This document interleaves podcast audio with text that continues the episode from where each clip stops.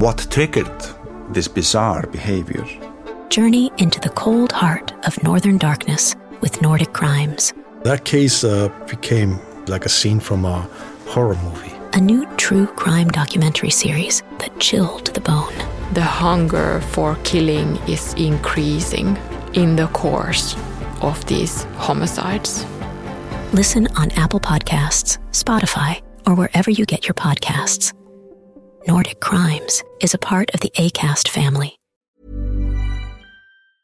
Quality sleep is essential. That's why the Sleep Number Smart Bed is designed for your ever evolving sleep needs. Need a bed that's firmer or softer on either side? Helps you sleep at a comfortable temperature? Sleep Number Smart Beds let you individualize your comfort so you sleep better together. JD Power ranks Sleep Number number 1 in customer satisfaction with mattresses purchased in-store. And now, save 50% on the Sleep Number limited edition Smart Bed for a limited time. For JD Power 2023 award information, visit jdpower.com/awards. Only at a Sleep Number store or sleepnumber.com. Everyone knows therapy is great for solving problems, but getting therapy has its own problems too, like finding the right therapist, fitting into their schedule, and of course, the cost.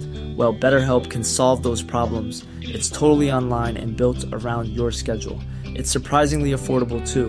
Connect with a credentialed therapist by phone, video, or online chat, all from the comfort of your home. Visit betterhelp.com to learn more and save 10% on your first month. That's BetterHelp, H E L P. I'd like to warn listeners that today's episode contains subject matter that some people may find distressing. Listener discretion is advised.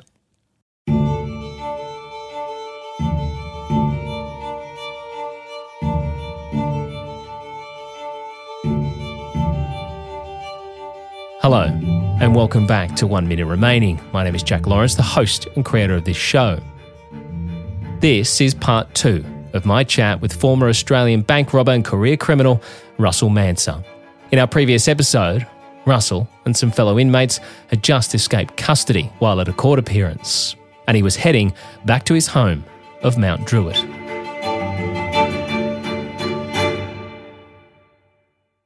And when we got to Mount Druitt, there was so many. It was like fucking. I don't know. It was like um, a, a ticker tape parade. It was that well celebrated. Like people are going, yeah, like people are fucking walking past their houses. You didn't have to, you know, you didn't have to hide or anything like that because if the coppers were even in sight, people would say, jump in your house, you know, or someone would ring and say, mate, the coppers are down the road. Fucking everyone was looking out for each other, you know. And um, so I knocked on this door, the first door we knocked on, and um, uh, the woman says, geez, you took your time to get here.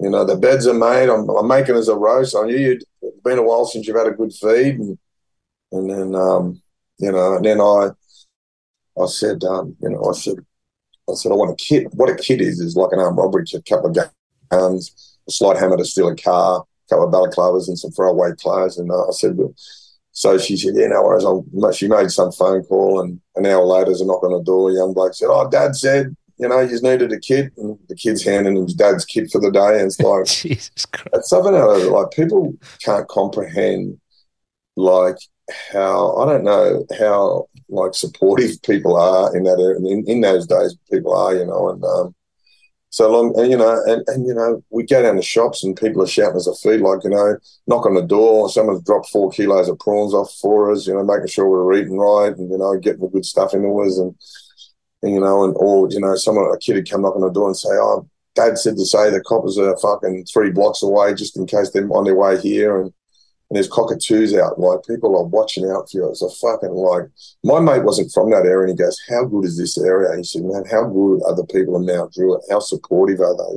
You know, so they love the underdog because the coppers have done some pretty bad things in those areas. You know, like they treat a lot of the people very poorly in those areas. You know, bashed and harassed them and because a lot of coppers weren't from that area, and you know there was always that you know narrative that we're bad people, scumbags, and we're all criminals, and we're all tarred with the same brush. And you know, a lot of us believe, you know, from that, you know, that rhetoric, we believed that we were, and we weren't much. And you know, I done a post about it this morning about don't believe the bullshit. You know, I was told from a young age. I went to a school. Went to a high school that had a fence around. They used to lock us in and tell us they were preparing us for prison. You know, Jesus that Christ. You know, that's what that's what they used to tell us, and um, and um, so you know, it was that sort of I don't know, that sort of programming, and, and you know, and, and people, so we all acted like it, and we, and we looked out for each other. Now on the run, the one thing they obviously need is money. And if it's one thing a bank robber knows how to get quickly, it's cash. I was on remand for robbing the National Australia Bank at Turramurra, and in that bank, I'd taken a gun off a security guard, Vietnamese security guard, and anyway, so I'm walking up the road, and he sees me again, and he's shaking his fucking head. He just sees me walking towards him. I'm dressed up. I've got a balaclava rolled up in my head. He goes, nah. And that was Christmas. So it was, I think the date was like the 15th of December 1990. It was 10 days out from Christmas. And um, I took the gun off him. My mate jumped the counter and started getting the money. So, and me and him having this conversation. And he said, uh, mate, I'm going to lose my job. I said, no, no, no. I said, mate, I'll make sure you don't lose your job. And, um, he's going, oh, fuck, I've got a family. I said, that's okay, mate. I said, mate, I'm going to make sure you don't lose your job. I said, yeah, no part of. Anyway, when my mate come back over the counter and we're about to go, I give him his gun back and wish him Merry Christmas. And, um, and he's looking at me, looking at the gun, and I'm running down the street thinking, fuck, I hope he doesn't shoot me. um, and then my mate, as soon as we, you know, got to a safe place, he goes, mate, where's that gun? I said, oh, I'll give it back to him. He goes, what do you mean you fucking give us that? Man, poor bloke's going to lose his fucking job. I said, oh, I don't want him to lose his fucking job, you know. And he goes, well, you give him his fucking gun back. He's not like he never fucking shot us. And I said, no, no, he was a nice guy, you know, he just was worried about his family. Russell and his mate, now cashed up, decide it's time to get out of town. And they buy two first class tickets to Perth.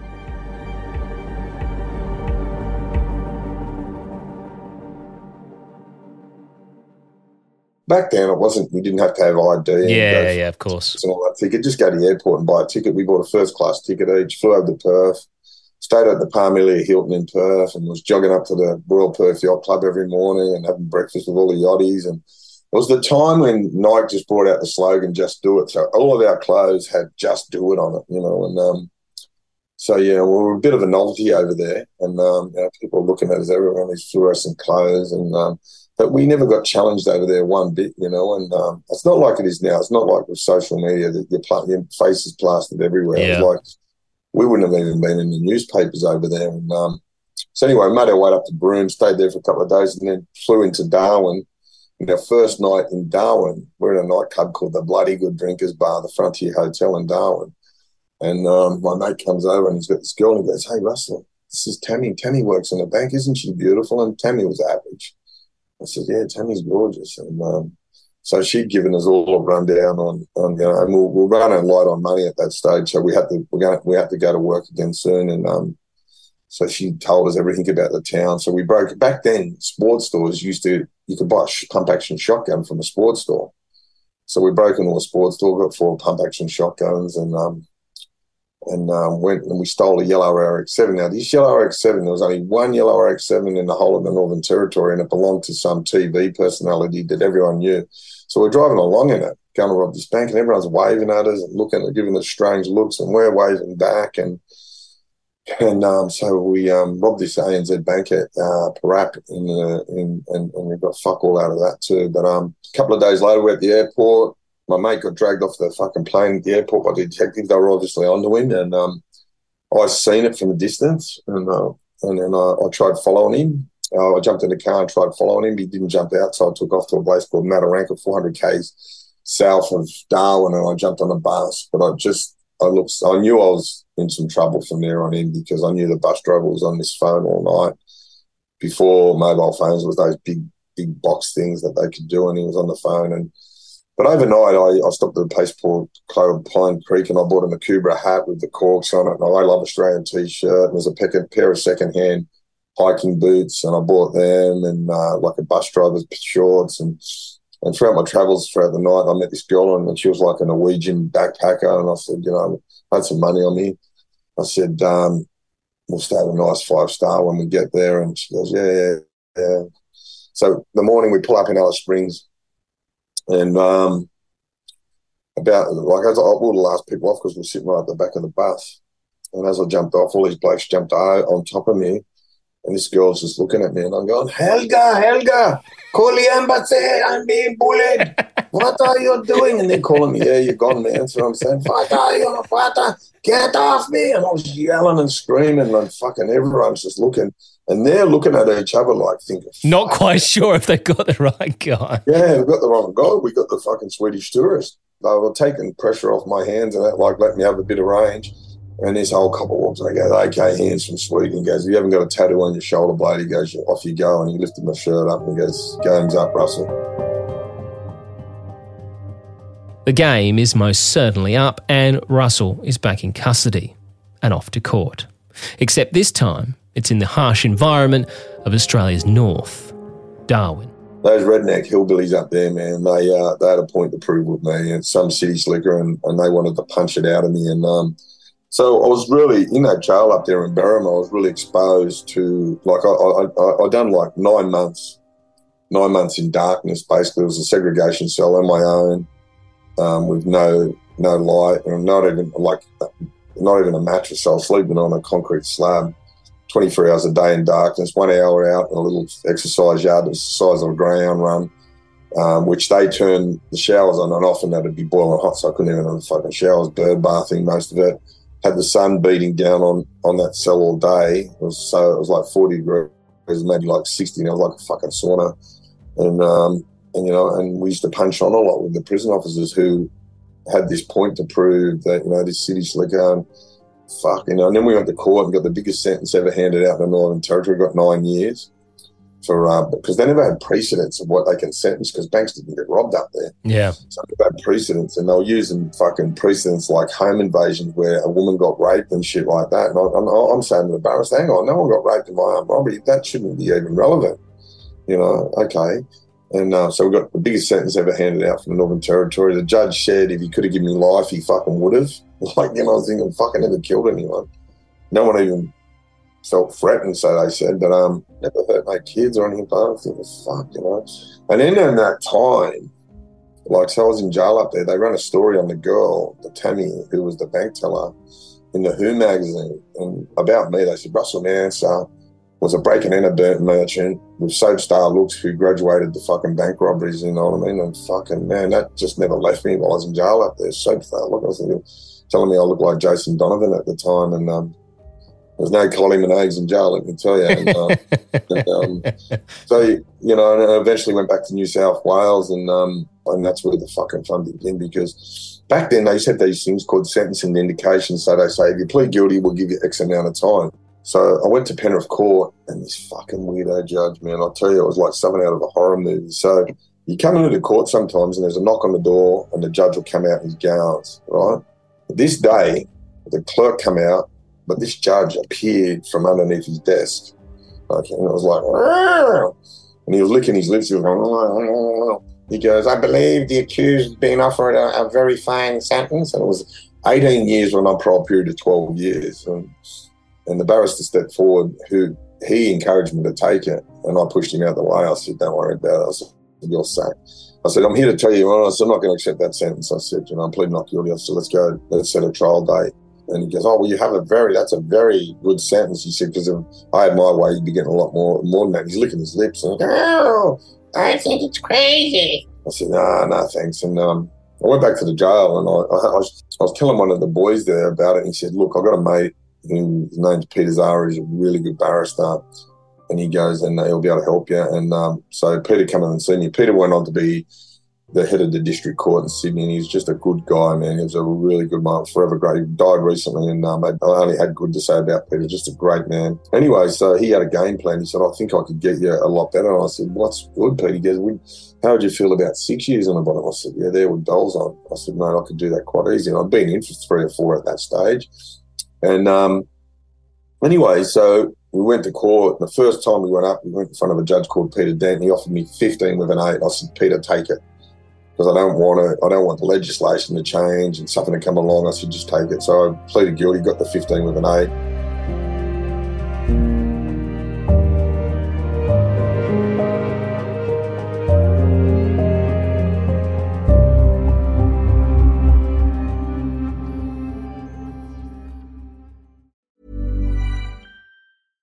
Ryan Reynolds here from Mint Mobile. With the price of just about everything going up during inflation, we thought we'd bring our prices down. So to help us, we brought in a reverse auctioneer, which is apparently a thing.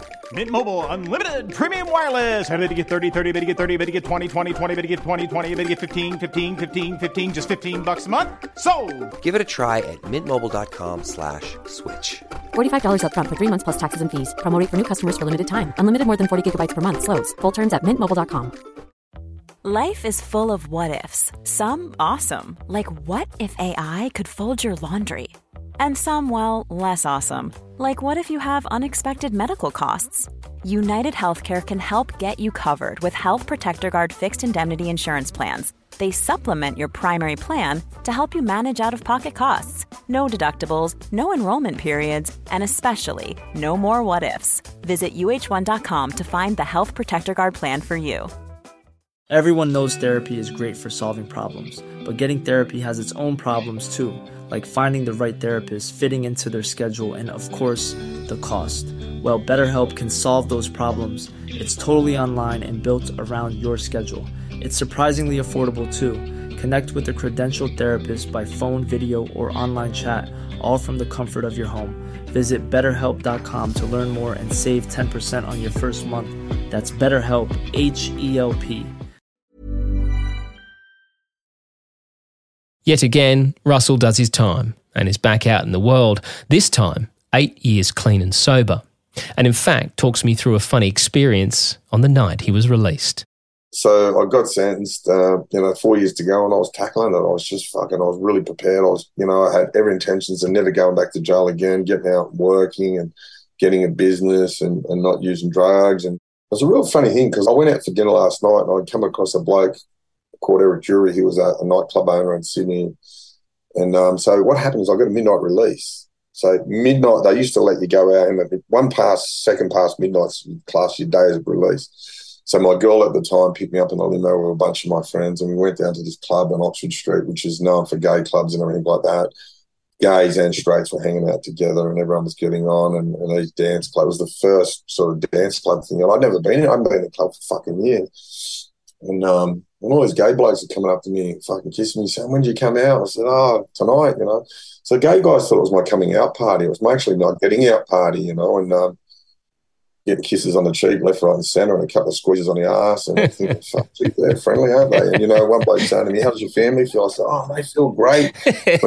food lunch today, you know. They said, How does it feel good? How does it feel to be? Yeah, I can't wait. Can't wait to get a job. And, and like, know, I, uh, I moved to the Gold Coast from Sydney. I was, I was a fitness instructor at a Japanese jockey school of all places down at Cabarita Beach. And, um, I met uh, my partner, and you know we went off and had a couple of kids. We bought a home in Currumbin, and you know, and everything was rosy. I, I had a pretty successful marketing and advertising business, and um, but you know, the whole thing of the abuse was never addressed Yeah, until of it was addressed. It was just a festering fucking sore, you know. And um, then I started to drink and snort, snort coke, and then I'd fucking wake up with a hangover and I'd use heroin. So in about 2014, I was on a plane going to Western Australia, and a bloke I don't know. I was reading a book called Sleepers, and Sleepers is about the Kevin Bacon movie about these kids that get abused in a boys' home, and then they go on to square up on their abusers. And um, we planted a seed in my mind, and I get pinched. I I robbed uh, Suncorp Metway Bank and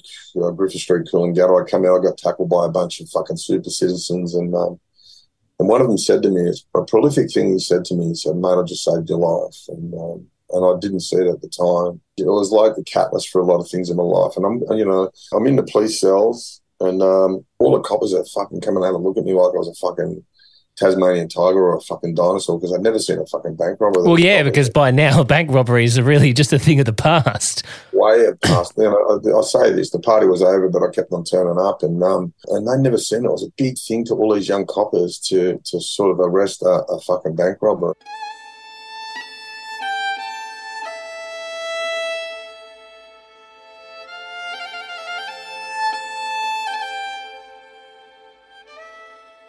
Once again, Russell is facing what he believes to be a lengthy prison sentence. Except this time, his plan wasn't to escape the prison physically. And then I went to the prison with every intention of killing myself. I just made peace with death, you know. I, I thought my life was over. So I got into that cell that night. It was the end of January 2014, and it was so hot. Not one bit of cold air in that cell. It was all blocked off, and um, there was I don't even think there was air in there, and I was so depressed. But the plan was to use a coaxial cable from the TV to hang myself with, and the, there was a coaxial cable that had been vandalised. It was about you know two inches long. It wouldn't have wrapped around my fucking tail, let alone my neck, and um, you know so. I had to board the plans to, to, knock myself, and I thought, well, I'll do it properly. Next day, I'll get it. I'll get it all properly, and I'll do it properly. And um, next morning, Blake, there's a display window in the door where the prison officers can come and check on you overnight time to make sure you're still there. Yeah. And um, this bloke comes up to me who, in the part, I'd done jail there before, and I suspected he was a sex offender, and it was later confirmed he was. And he offered me a shot. And he said, you know, he said, I know you and I have never got on before. He said, but uh, I'm just offering you this as a peace deal. And I, uh, and I looked at it and I scratched my head and just all this shit was running through my head and I banged on the window and I said, no matter how bad I was ever feeling, I said, I would never take anything off you because I know who you are and what you've done, even though you deny it. I said, I know. Later come out and watch what he was in for. But, um, and I was always saying, I said, this bloke's no good. He's a sex offender. He was denying, oh, I've done this. I've done it for breaking manners. And so I told him to go away. I said, never come near me again. I said, I'll fucking hurt you. And um, so get let out to unit that day. Walk downstairs. This young fella's got his book spread out. And I said, what are you doing? He goes, oh, I'm studying a bit of psychology. He said, remember those years ago you gave me that advice? You said, I'm a smart kid. I should do something with my life. He said, well, I, you know, I took your advice and I'm doing something. And he looked me up and down with disdain and just went, maybe you should fucking take your own advice and went back to his study. And I went, oh. Look at that, that it. Yeah. And then my mate calls me up. My mate's a lawyer. And, uh, and, you know, and I helped my mate establish his law firm. Like I was a sales rep for him. And, you know, I said, man, I'm fuck Nick. And he goes, no, not really. So I think we can pull off a fucking decent result. And he said, how would you feel about doing three or four years? I said, I could do it in a heartbeat because I, was, I had my mind around 10 or 12 years. Yeah. Know? He said, no, no, I think you can get you three or four. I'll do a few things, call in a few favours and get you three or four. So I walked out of there more past education. Now, the education block in prison, the door of that thing is never open. It's fucking guarded. They You fucking get nowhere near it. The door was open, not a prison officer inside, and I could see a teacher there. So I just done a beeline to this teacher and I said, What can I get? And I said, What'd you like to do? I said, I'd like to study law. You know, and I said, um, So they said, We'll get you on a program called the Tertiary Preparation Program. And I said, You know, I'm going to struggle. I left school at 14. And, um, and I said, No, no, we'll work this and we'll make it happen for you. I get to my cell that night by this time, the boys have got me a TV with a coaxial cable I could have hung myself with. Click on the TV, 7.30 report comes on, which is one of my favourite shows. And the first thing there is it says the Royal Commission Institutional Responses to Child Sexual Abuse. And I'm talking about how that was running and I'm chasing a few people like George Pell, Brian Houston. And I thought, fuck, you know, he's, and it was just like the universe was pointing me yeah. in the right direction all the way. It was going, nah, no, there's no coaxial cable to kill yourself. We've got better plans for you. And, um, you know, and that was just that, it was like that light bulb moment. I said, I'll go write to these people. And um, I went and got on the phone the next day, got the address, wrote a foolscap page, just one page. And I, and I, you know, I'd done these things before where I'd made amends with someone. I'd write it down, what I'd done, and then burn it, you know. So I wrote it down, posted it to them. A couple of weeks later, they called me out. And, uh, you know, one of the first things they said, look, we know this happened here. What happened here? I said, we believe you. And it was like the first time someone said to me they believed me if what had happened. Must be an amazing like, feeling. Like you've just gone through this whole process. You've kept this bottled up inside you. You've told people about it in the past who told you to shut up. It's just made it worse. And all of a sudden, these people are now listening and saying, we believe you. We want to hear your story. I felt like a piece of boiling hot steel getting dipped into a bucket of fucking ice cold water. Like, yeah. Like relief. Yeah, wow. And then um, straight away, as soon as I finished talking to them, they said, "I, you've got to go on another meeting." I said, "What's this other fucking meeting?" I said, "We've got a trauma counsellor for you." And um, so I had some English woman who I ended up doing trauma counselling for four years with. I never ever met her face to face. I never knew what she looked like. I used to visualise what she looked like when we'd be talking, and, um, that was the beginning of the trauma counselling. And that was the I think writing the letter was the beginning of the healing journey, and um, and the and the counselling was really topping it off.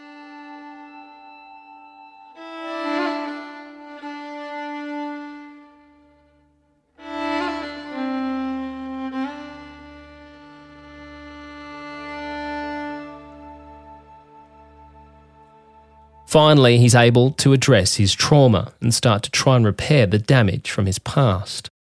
Part of this was, of course, giving evidence to the Royal Commission.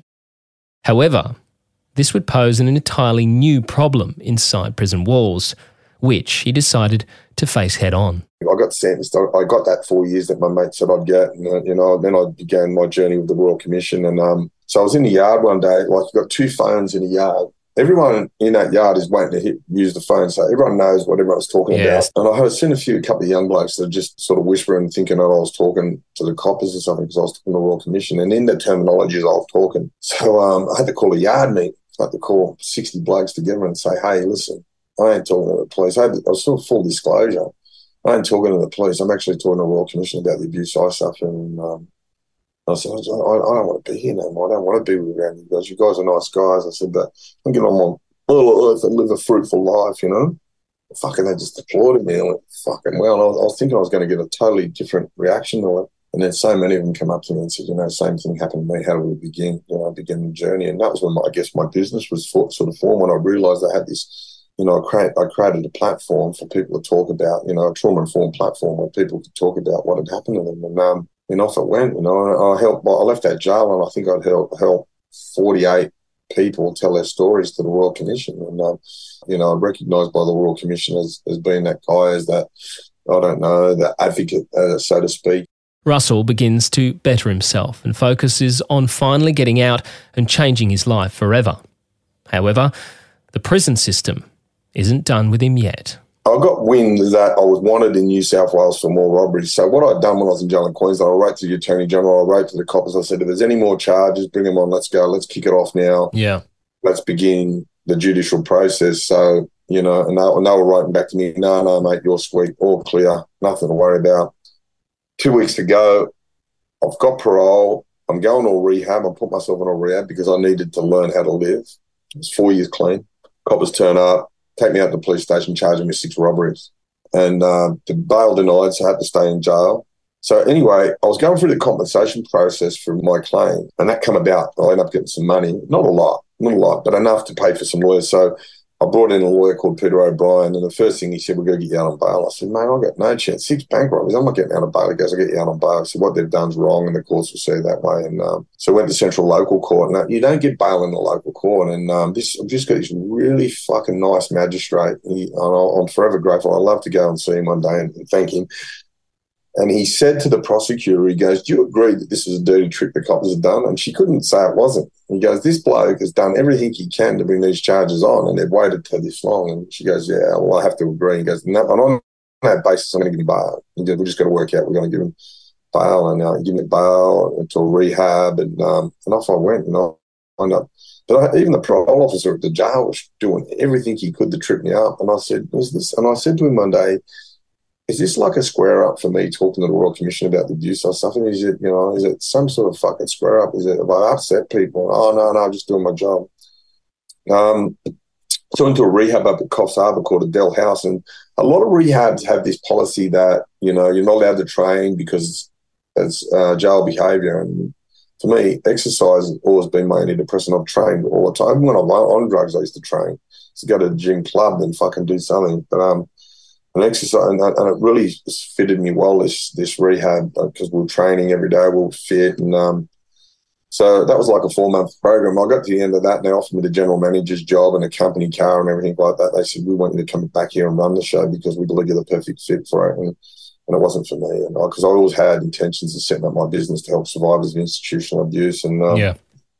so I got out in the community, and um, but I was still on an outreach program. So I had to go back to that rehab once once a week and train and talk and and um, but um, you know, so I got out, set up the voice of the voice of the survivor. Was it's now called the Warriors, and um, you know, I just fucking started. I had a laptop computer on a barbecue table, and and, uh, and off it went. And we were just fucking overwhelmed. And um, you know, it was trials and tribulations. I had a couple of people work for me to come in and install my. They just saying this is a cash cow, and they you know, weren't doing it for the same reasons I was doing it.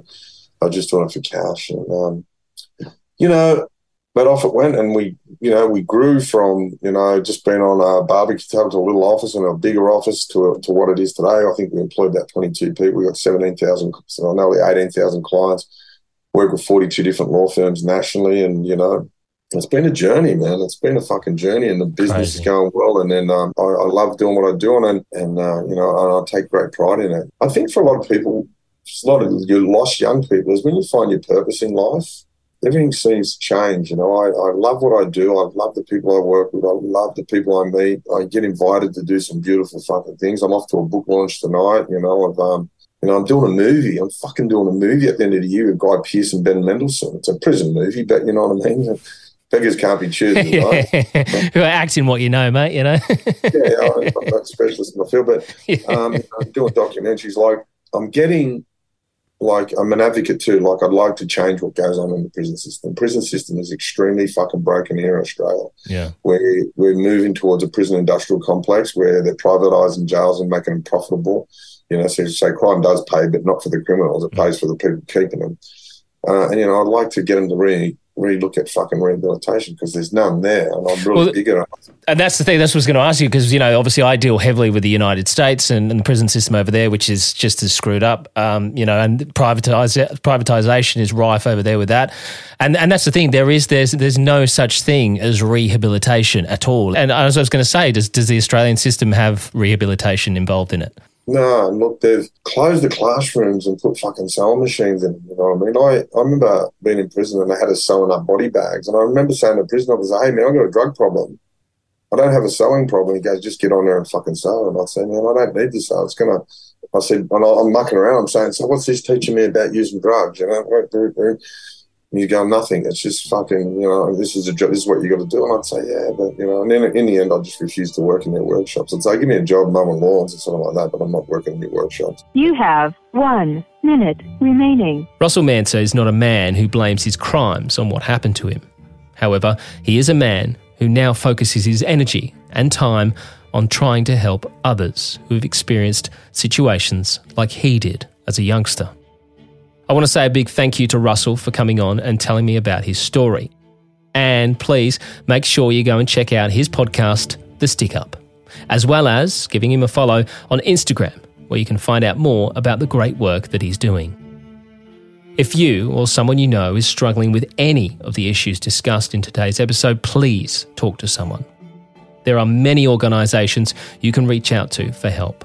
We have listed a few suggestions in the show notes of this episode. One Minute Remaining is a mashed pumpkin production, created, hosted, and produced by Jack Lawrence. Audio and sound design by Jack Lawrence and Dom Evans of ESA.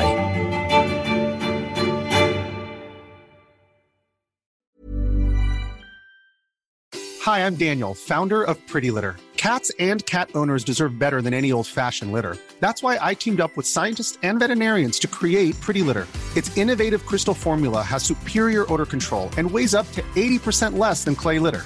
Pretty Litter even monitors health by changing colors to help detect early signs of potential illness. It's the world's smartest kitty litter. Go to prettylitter.com and use code ACAST for 20% off your first order and a free cat toy. Terms and conditions apply. See site for details. Hey, it's Paige DeSorbo from Giggly Squad. High quality fashion without the price tag? Say hello to Quince. I'm snagging high end essentials like cozy cashmere sweaters, sleek leather jackets, fine jewelry, and so much more. With Quince being 50 to 80% less than similar brands. And they partner with factories that prioritize safe, ethical, and responsible manufacturing. I love that. Luxury quality within reach. Go to quince.com slash style to get free shipping and 365 day returns on your next order. Quince.com slash style. This message comes from BOF sponsor eBay. You'll know real when you get it. It'll say eBay Authenticity Guarantee. And you'll feel it. Maybe it's a head turning handbag, a watch that says it all jewelry that makes you look like the gem, or sneakers and streetwear so fresh every step feels fly. eBay gets it. So look for the blue check mark next to that thing you love and be confident that every inch, stitch, sole, and logo is checked by experts. With eBay Authenticity Guarantee, you can trust that feeling of real is always in reach. Ensure your next purchase is the real deal. Visit eBay.com for terms.